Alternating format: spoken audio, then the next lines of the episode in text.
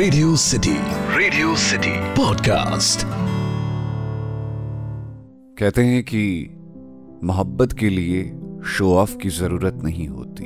Hello hi मेरा नाम पंकज जीना है और आज हैशटैग किस्सा में, जो किस्सा मैं आपको सुनाने जा रहा हूँ, उसका हैशटैग है मोहब्बत में शो ऑफ़ उन दोनों के लिए छुट्टी का मतलब सोना ही होता था।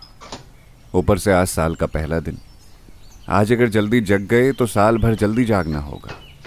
ये सोचकर जागते हुए भी दोनों सो रहे थे। नहीं, शिवाय सच में सो रहा था और मनु जग चुकी थी। वैसे, मनु भी घोड़े बेचकर सोने के लिए मशहूर थी दोस्तों में, मगर शिवाय जब साथ होता तो उसे एक पल भी सोकर गवाना नहीं होता था। उसने करवट बदलते हुए शिवाय की नाक को चूमा और धीरे से कानों में, मॉर्निंग कहा। मुदी आँख और होठों पर मुस्कुराहट फैल गई थी शिवाय के। बाहों में भरते हुए मनु को अपने पास खींचकर वो दोबारा से सो गया। मनु थोड़ी देर तक बिना हिले डुले सोते हुए शिवाय को निहारती रही। फिर उसने तय किया कि अब वो उसे उठाएगी नहीं तो जनाब पूरा दिन यूँ ही सोकर निकाल देंगे। उसने अपने मन में आज के दिन का प्लान पहले से कर रखा था, उसे घूमने जाना था। वैसे शिवाय को घूमना तो बिल्कुल भी पसंद नहीं था, और ऊपर से आज पहली तारीख है तो सारी जनता बाहर ही होगी। भीड़ भाड़ वाली जगह से दोनों को परहेज था, मगर मनु को शिवाय के साथ हर उस जगह जाना होता जहाँ पहली बार मिलने पर वो गए थे। धीरे से सरकते हुए वो बाहों से निकल गई और चाय बना कर ले आई। अब शिवाय के पास उठने के अलावा और कोई रास्ता बचा भी नहीं था। चाय पीने के बाद मनु को बाहों में भरने की उसकी कोशिशें नाकाम हुई। मनु इंस्ट्रक्शन देकर तैयार होने चली गई। ना चाहते हुए भी ठंड के मौसम में शिवाय को नहाना पड़ा। मैडम ने मंदिर जाने का प्लान जो कर लिया था, सफ़ेद सूट और सतरंगी दुपट्टा, ऊपर से हरी बिंदी।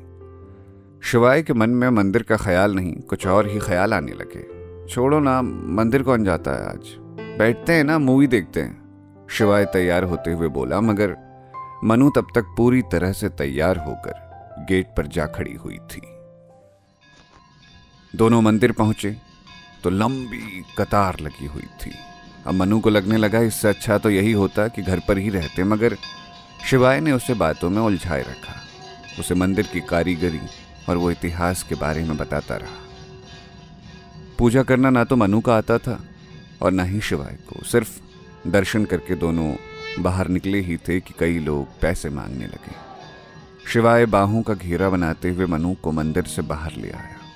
उसे ऐसे लोग कभी ठीक नहीं लगते थे जो काम ना करके यूँ ही पैसे मांगते थे। वो कार का दरवाज़ा खोल ही रहा था कि एक औरत सामने आ गई।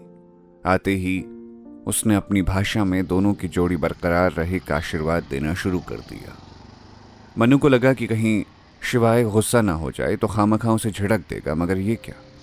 शिवाय ने पर्स में ढूंढ कर बीस का नोट उसे देते हुए कहा, अम्मा, बस यही आशीर्वाद दो कि हम हमेशा साथ रहें। हमारी जोड़ी कभी ना टूटे।